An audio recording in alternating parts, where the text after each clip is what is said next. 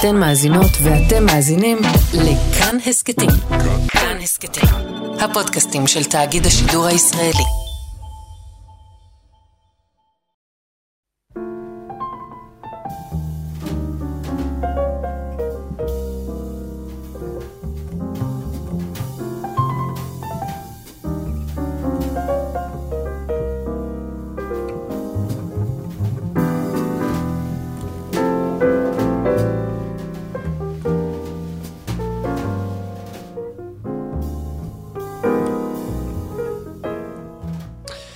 חג שמח.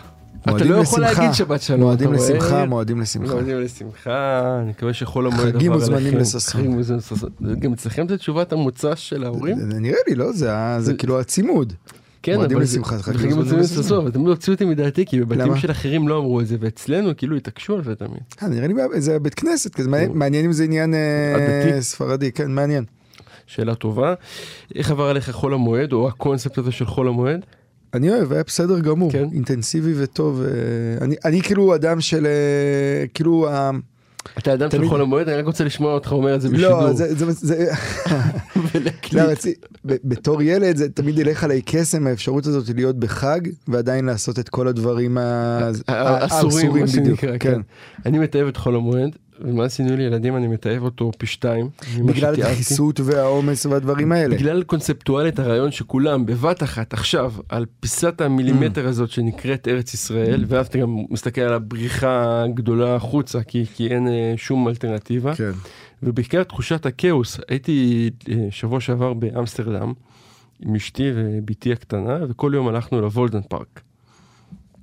זה פארק מאוד מאוד גדול אה, אה, בדרום אמסטרדם שאין שם בעצם שום כלום חוץ מהמון המון עצים והמון המון ירוק. כן. כמות בלתי נתפסת של רוכבי אופניים, אה, אנשים שהולכים או רצים, מלא מלא סוגים של טייצ'י. ו- ואתה רואה איך כאילו כל הכאוס הזה שבישראל היה נגמר במכות כנראה אחרי רגע.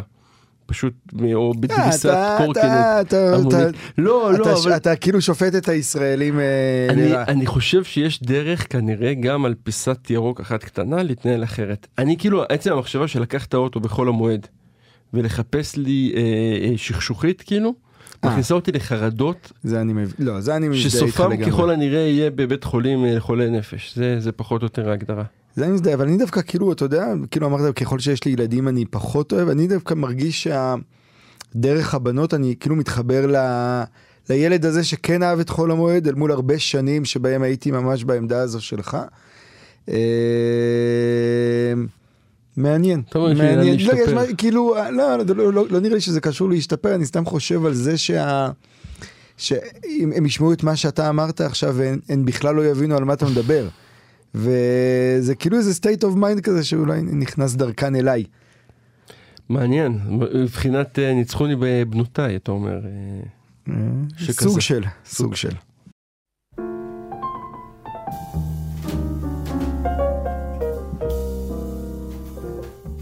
אז באמת אה, אנחנו כאן רוצים להקדיש את התוכנית הזו לשביעי של פסח ולרגע הזה שהוא במידה רבה הוא, הוא יותר משמעותי מעצם מהחג הראשון או מהיציאה הזאת שהיא היא אקט ענק כזה מלא ספקטקל ו, וזיקוקים והכל אבל היא חד פעמית.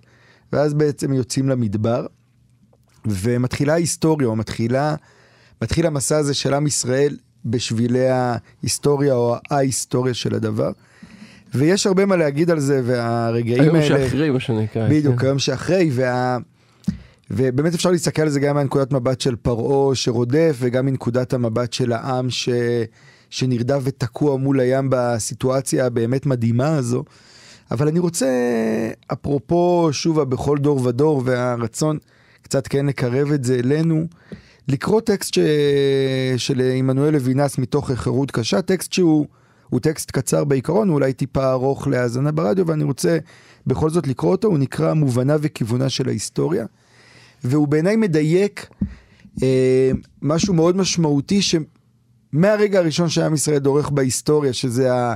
היציאת מצרים הזו, העמידה הזאת מול ים סוף, אה, נכון לגביו, ואני חושב שפה ב... בישראל בכניסה היותר מלאכותית להיסטוריה, אה, קצת אולי שכחנו אותו. אז זה באמת נקרא מובנה וכיוונה של ההיסטוריה. הפילוסופים הגיעו לכלל מצב שהם עוסקים במובנה וכיוונה של ההיסטוריה כחברת ספנות בתחזיות מזג אוויר. המחשבה אינה מעיזה עוד לנסוק מעליה מבלי לחוש לעזרת הניצחון. לאחר שהייתה שפחתה של התיאולוגיה, עטייה פילוסופית שמשית לפוליטיקה, כדי להיות סמוך ובטוח בקביעותיו, על הפילוסוף להגות בפוטנציאל התעשייתי של העמים וביוזמותיהן של ממשלות. לא לקבל שום דבר כאמיתי, אלא אם אדע בוודאות שהוא כזה. כל זה השתנה אצלנו. הוודאות אינה זורחת עוד בכל זוהרה, אלא מבעד להצלחה. גדודי הצבא הצועדים בסך קוצבים את אמיתותינו, וחני, וחני השילוח מוחצים, עוד בטרם יראו את טיליהם, את הרצון האמור לדבוק ביד, בידי הבהירה ומובחנת. רעה חולה זו של המחשבה כבר אוכלת בנפש היהודית. האם אנחנו בקו הנכון? זו השאלה היחידה הנשמעת. מורינו הרוחניים נמצאים בפיגור. כמה דקויות א-פוליטיות בוזבזו לשווא בדיונים על תזות של הנצרות, או בניסיונות ליישב את המדעים עם התנ"ך. הרוח אינה מסכנת את ישועתה בסיכונים האלה של זמנים מאושרים. זמנים ללא סיבוכים. שום דבר גדול אינו יכול להתרחש בעולם בלא לשנותו. ומלכות אלוהים שאינה מן העולם הזה מוליכה שולל את בני האדם. זה היה לקחה הגדול של היהדות. לקח שהבינו העמים הפוליטיים באופן הטוב ביותר. אך היא הפכה אותם ללהטוטים עד, ללהוטים עד טירוף אחר משיחיות. הם ויתרו על תבונתם כדי לחפשה באירועים שטמון בהם מובן משיחי ושהאינטליגנציה עתידה להיוולד בהם מן, ההתנג... מן התנגשות שותתת אדם בין שגעונותינו האנושיים לבין המתיקות של כוח אכזרי ומעכל. האכזריות נחשבת חומרה לוגית, הפשעים מפעלות צדק. אי הבנה, אי הבנה טרגית של לקח שנקטע, מיהרו מדי לשלח את המורה המעלה גירה את תורתו. הוא הורה את הפעולה בהיסטוריה, אך בעיני היהודים בני אדם יכולים לחיות תשע עשרה מאות שנה נגדה. כזאת הייתה סבלנותו הממושכת, תשוקתו הנעלה, התלמדותו הקשה. זו הדוקטורינה העתיקה לימים שלו. חישבו על הלל הזקן המתבונן בגולגלותו של הרוצח הצפה על המים. החכם הגדול מסרב להעניק לרוצחיו של הרוצח את כבוד מעלת השופטים. תכופות נפרעים בהיסטוריה ממבצעי הפשעים. אך טועה מי שמצפה ממנה לצדק. התנהלותה האלמונית, כאשר המוסר אינו בא להנחותה, היא סדרה של פשעים העונים זה לזה כהד בשרשרת. חישבו על הקטע המוזר והאירוני במסכת ראש השנה, שלפי הכורש ודריווש חדם. איזה בורות, למרבה השערורייה בעיניהם של המלומדים המודרניים. או איזו ריבונות. אין מציבים את השלבים הגדולים בהיסטוריה כקנה מידה לשיפוט.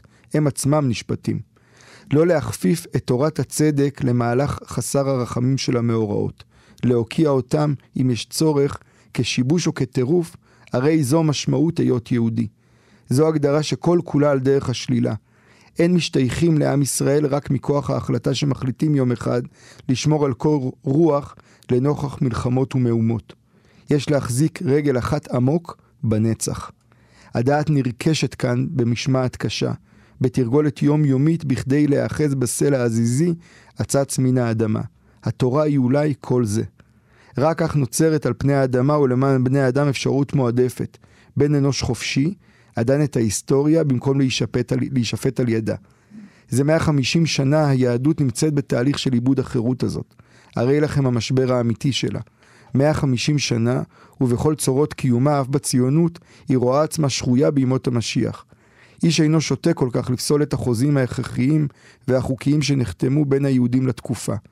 אך האם מן הדין הוא להשליך עצמנו בעצימת עיניים אל תוך ההיסטוריה, לחפש בה הנחיות בלא שנהיה מסוגלים לעולם לאחוז בה שוב בנפש המתעלה מעל סיכוני הרגע? דחיקת הקץ היא סכנה עליונה שהתלמוד מבחין בפיתוייה הבוגדניים.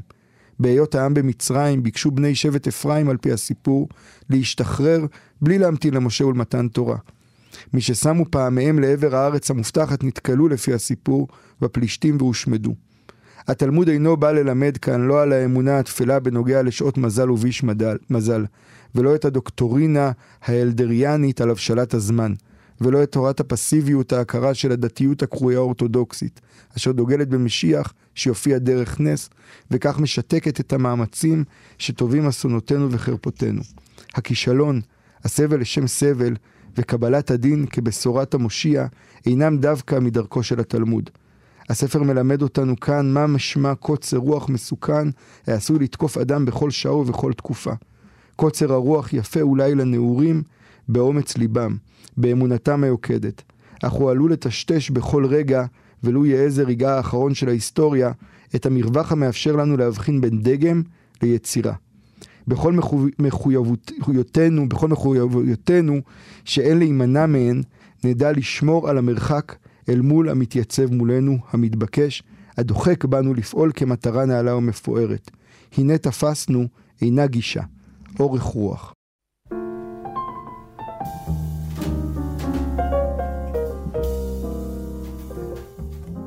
באמת היה קטע קצת ארוך, אבל אני חושב שזה קטע באמת מאוד חשוב, כי ה...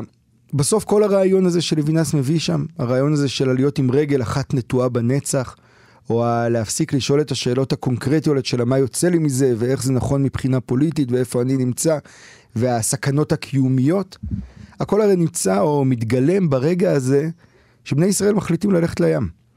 מחליטים להיכנס לים אל מול האפשרות לחזור למצרים.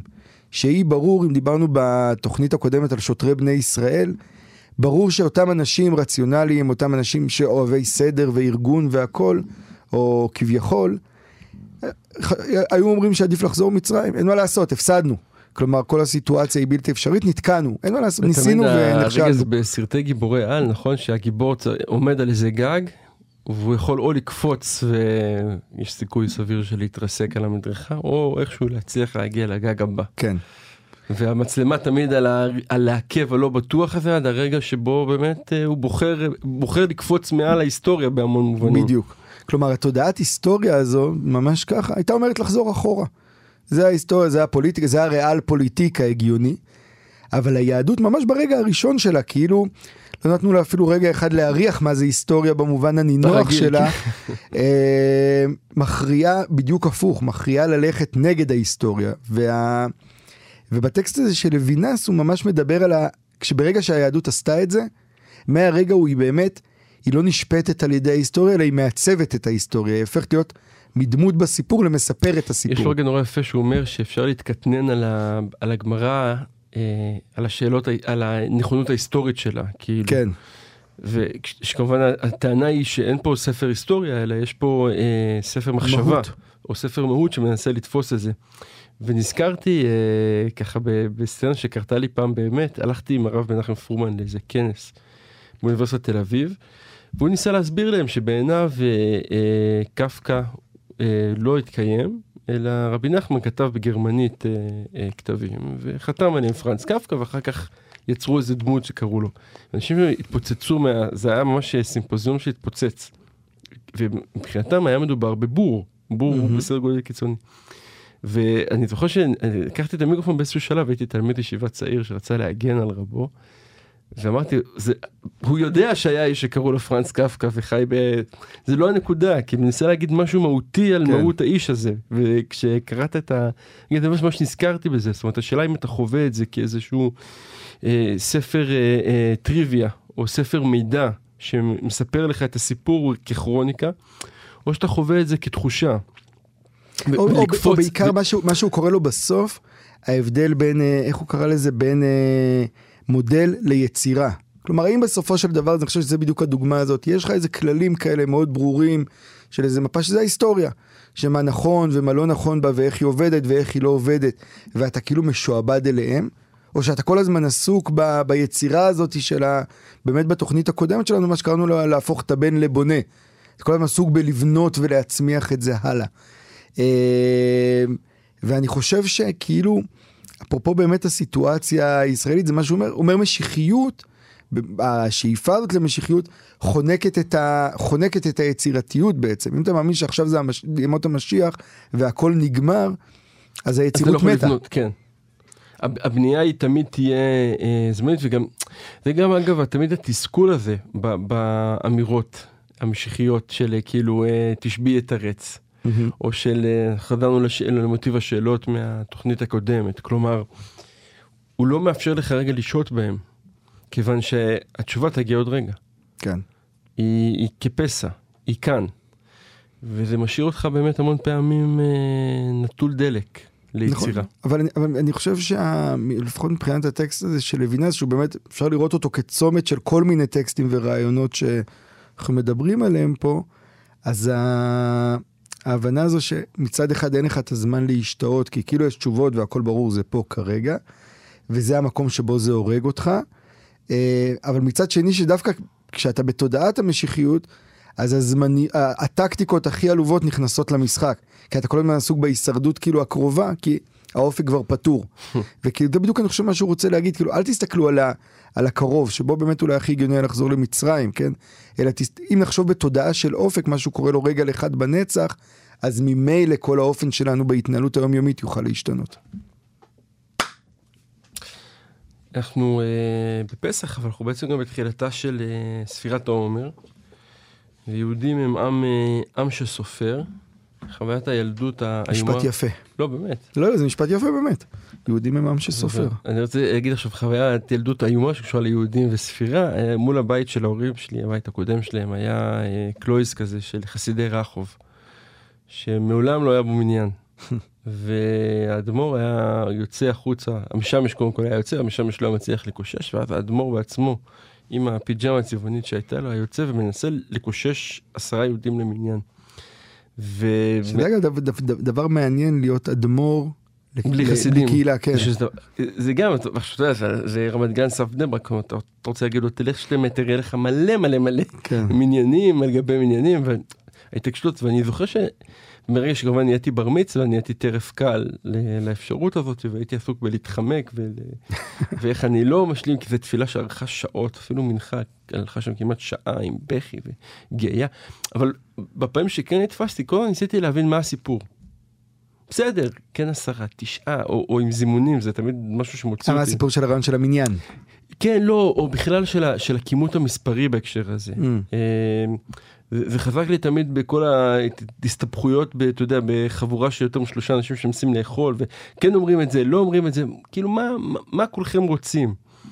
אבל יש משהו בספירה, ש, של, גם של ימים וגם של דברים, שבסוף אה, במובן מסוים מקרקע אותנו לתוך אה, אה, הבנה של מה יש. זאת אומרת, לפחות ככה אני חושב ש, שזה הנקודה. אני עוזב את הוורטים האלה שצריך עשרה יהודים כדי... תגיד כמה מילים על מה יש, מה זה מה יש. מה יש? יש בסוף, אה, אה, כל מי שאי פעם פתח ערב, ש, שאנשים צריכים לבוא לראות אותו, מכיר את התחושה שאתה פותח ערב ואין מניין. לא במובן ההלכתי, כן. במובן של אין אנשים. או ההפך, אתה פותח ערב ויש המון המון אנשים.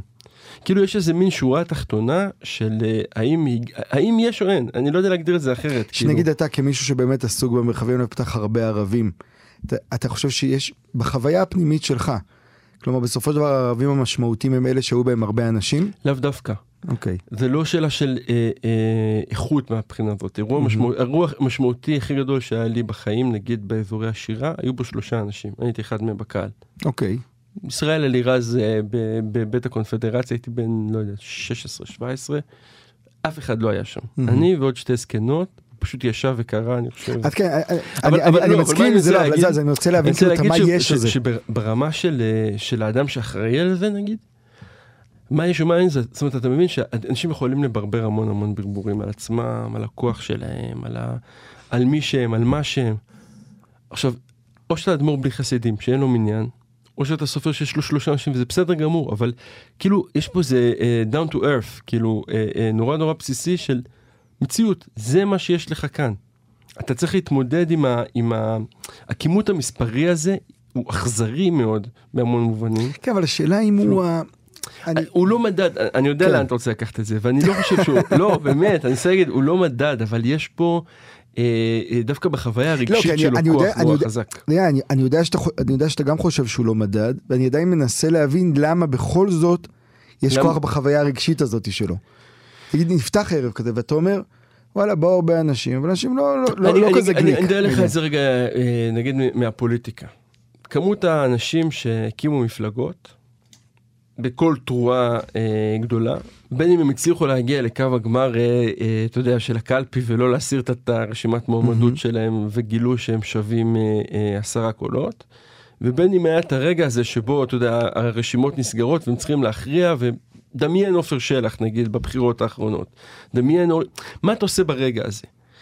וזה רגע שהוא נורא נורא אכזרי, כאילו מצד אחד הוא לא אומר הרבה, אתה יכול להיות הדמות ש, שאני חושב שאגב נגיד ואם ניקח רגע את עופר שלח, יש לו הרבה מאוד מאוד מאוד מנדטים בפועל בשינוי או שחולל או לא חולל, אני לא, אני לא מתעסק רגע mm-hmm. בשאלות הפרקטיות של, כן. של מה זה, אבל בתנועה ששינתה את, ה, את האפשרות אה, של מה שקורה פה. ומצד שני, ב, ב, בשורה התחתונה הזאת שבה יש או אין, אין. כלומר... אז לא, אז אני, אז אני, אני חושב, אני לא יודע, גלשנו, פתחנו סוגריים כן. כאלה, זה, אבל זה, זה מעניין אולי גם במה שאתה רוצה לדבר לגבי ספירת העומר, כי יש דברים שבאמת לא נמדדים בכמות. כלומר, בסופו של נגיד ספרות למשל, תמיד דבר שאני חושב עליו הרבה. אין מתאם אמיתי בין רייטינג של ספרות לבין האופן שהיצירה השפיעה בעולם, אוקיי? או האימפקט שלה, האופן שהיא תשרוד, או לא משנה, כמעט בכל אה, אלמנט אחר. ואז נגיד אם אתה לוקח אה, שם קוד כזה עופר שלח, אוקיי?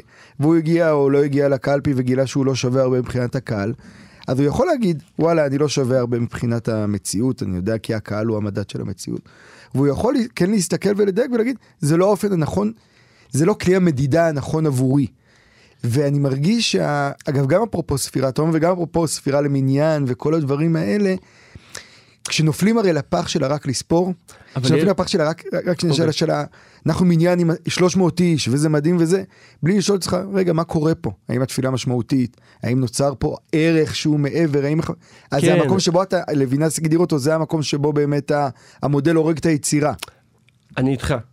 ועדיין, אם יהיו תשעה אנשים, יהיו דברים שלא תוכל לעשות במניין, ואם יהיו עשרה אנשים, יהיו דברים... האדם האחד הזה, אפילו במובן כמעט אה, אה, אקסנציאליסטי, יש לו משמעות מאוד מאוד גדולה.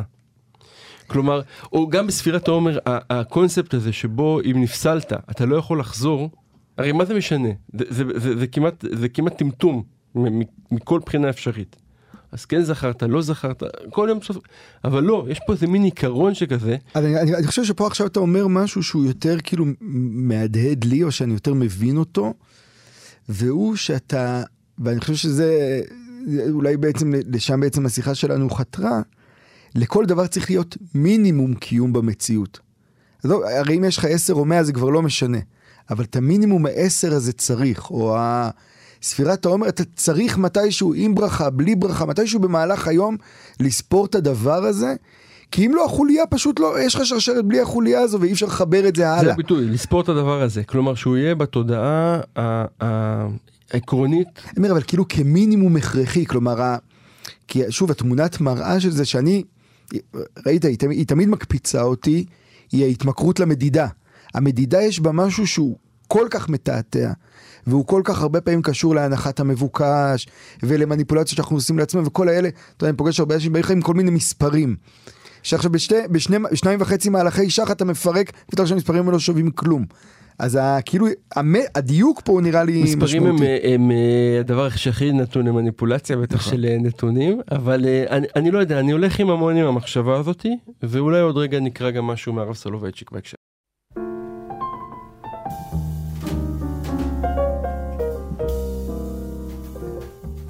הרב סולובייצ'יק מדבר על, בהקשר של ספירת העומר, ש, שמתחילה עכשיו על זה שהזמן היהודי אף פעם לא נמצא בהווה.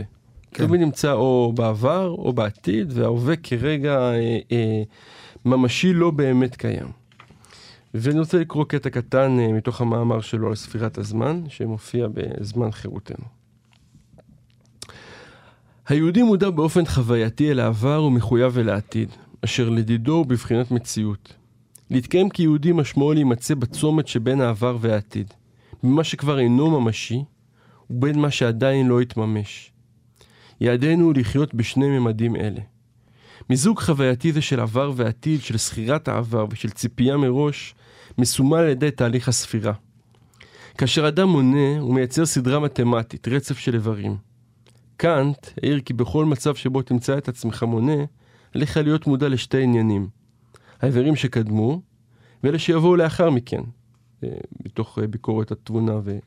כן. אה, דרך משל, כאשר אנו סופרים את היום ה-33 בעומר, בעצם כך אנחנו קובעים כי לאיבר הזה של הסדרה קדמו 32 איברים. ובו בעת אנחנו יודעים, יודעים אנחנו, כי האיבר ה-33 איננו בבחינת התחנה האחרונה. מכאן נמשיך אל איברים נוספים. במילים אחרות, כל מעשה של מניעה חובק מבט לאחור וכן ציפייה לפ... לפנים. אני מביט לאחור ומודע למה שעשיתי אמש, ואני מביט לפנים ויודע שהספירה שאספור היום איננה הספירה הסופית. החוויה הזאת לא הוענקה ליהודי רק כמתנת חינם. מודעות זאת לזמן הוא אתגר יותר מאשר עובדה. אם אכן מבקש היהודי אחרי אותו מיזוג של זיכרון העבר וציפייה לפנים, יכול הוא להשיג את מטרתו אם יהיה מוכן לשלם את המחיר. והמחיר הוא הלימוד. וזה נורא יפה שהמחיר של הדבר הזה בסוף של הספירה הוא הלימוד. כי הוא מכריח אותך במובן מסוים לא להתמכר דווקא ל... אם, אם פתחת בלוינס שמבקש אה, לקפוץ mm-hmm. אה, אה, מהדבר הזה. הרב סולובייצ'יק משאיר פה גם את האפשרות השנייה, שבו כדי לתפקד כחוליה בתוך המערך, הזיכרון הוא, הוא כאילו זיכרון אה, אה, שהוא לא רק זיכרון אה, חווייתי, הוא זיכרון שאמור לחדש את עצמו כל פעם מחדש. בבחינת באמת אה, בכל דור ודור חייב אדם אה, לראות את עצמו. Mm-hmm. ובלי היכולת לחוות את זה מחדש, אתה לא יכול להגיע לקפיצה. לחלוטין, אני חושב שבמובן הזה דווקא אני רואה את לוינז ואת הרב סולובייצ'יק נפגשים ב... תסביר. כי ההיסטוריה היא בעצם העלייה הזאת על רכבת הרים, שזהו שאתה ברגע שעלית, עלית ונגמר העניין ועכשיו אתה ברצף ואתה לא יכול כאילו לעשות כלום. אל מול ההסתכלות ההיסטורית, גם מה שהרב סולובייצ'יק מציג וגם מה שלוינס מציג, שבה אתה כל הזמן עסוק בלפענח, אתה בונה לעצמך את כל הזמן את השלב הבא במסילה, כן? כדי שהמסילה הזאת תוכל באמת להמשיך, אתה צריך להניח את השלבים כל פעם קדימה. וזה הלימוד הזה שהוא מדבר אליו, כל הזמן עסוק בלפענח את המציאות, אתה לא כן, לוקח אותה הוא, כמובן הוא, מאליו. הוא, הוא דו צדדי, אני חושב שאצל לוינס הלימוד הוא תמיד, אה, הוא במובן מסוים תמיד אחורה. באיזושהי, באיזושהי משמעות. הוא יוצא מתוך הרגע מעניין. הזה, ככה אני לפחות הבנתי כן, את כן. מה שקראת. לא, זה מעניין, זה אפרופו בתחילת התוכנית הקודמת שלנו דיברנו על הקוונטים, אז העובדה הזאת של הקדימה אחורה שלא באמת קיים. שזה קצת, כן, ה, זה, הרעיון ה, זה הרעיון הקנטיאני וה, והרעיון היהודי שהרב סולובייצ'יק מכניס כל הזמן של הזמן כמשהו מעורבב, כמשהו שהוא לא באמת על איזשהו ציר לינארי. ואז הוא מכריח אותך, דווקא בגלל זה, תמיד להיות באיזה כיף פנים, אני בדיוק. חושב. אה, שזה אפרופו הזיכרון שלך מישראל אלירז. לא באמת שכמשורר נכון. שיחק כל הזמן עם הממד הזה של הכפל פנים או אני גם קדימה וגם אחורה כל הזמן.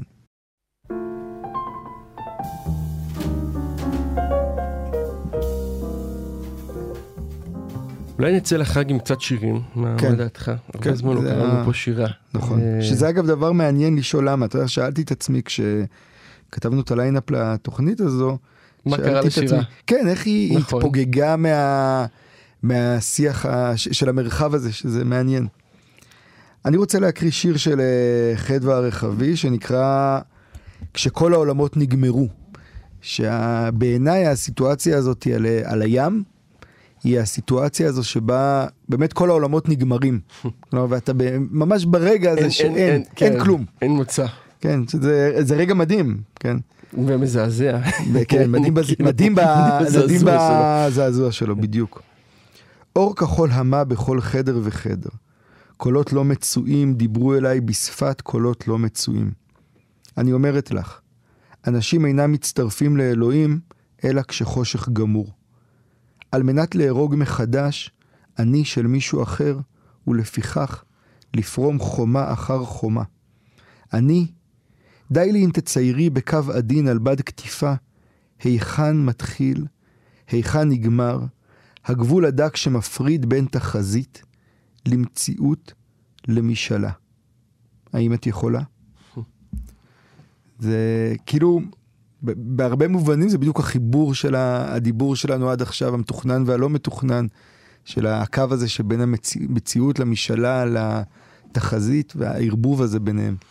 אז אני אמשיך מאותה סיטואציה כמעט אה, של מישהו שעומד על המים, שיר קצרצר של חלפי, של אברהם חלפי, שאני מניח שהרבה מכירים, אבל הוא מלווה אותי בימים האחרונים. עם קומץ שמיים ביד, הייתי עובר את חיי. הייתי חוצה את הים ברגליי. עם קומץ שמיים ביד. וכאילו אין הרבה, בעצם לא צריך להגיד על זה כמעט מהמם. כלום. ועדיין, נזכרתי בהלכה הזאתי, שטוב להתפלל בבית או בבית כנסת שיש בו חלונות. כי, כי יש משהו במראה של השמיים כן. שמעורר את ה... זה אל מול ה... כאילו, בנייה המון פעמים של בתי כנסת כמשהו שכמעט מנוגד ל- למרחב שפוגש את השמיים. כאילו של זה כוך שיותר אפלולי, אה, בטח בקלויזים, בטח ב... כן.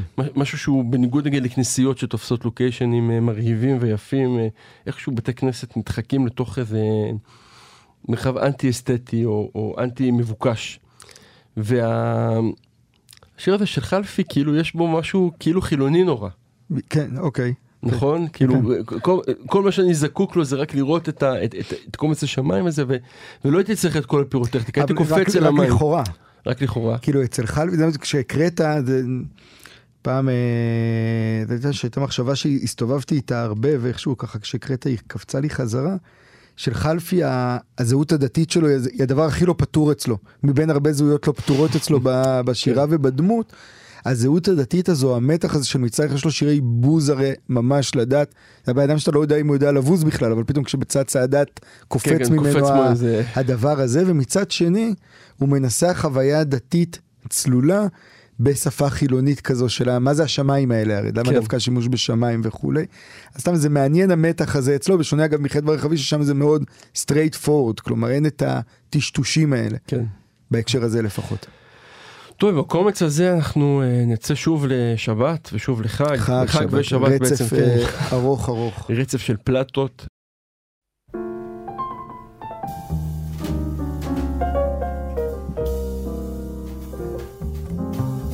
תודה רבה לנדב אלפרין שערך והפיק, תודה לכם שהאזנתם. חג שמח. חג שמח.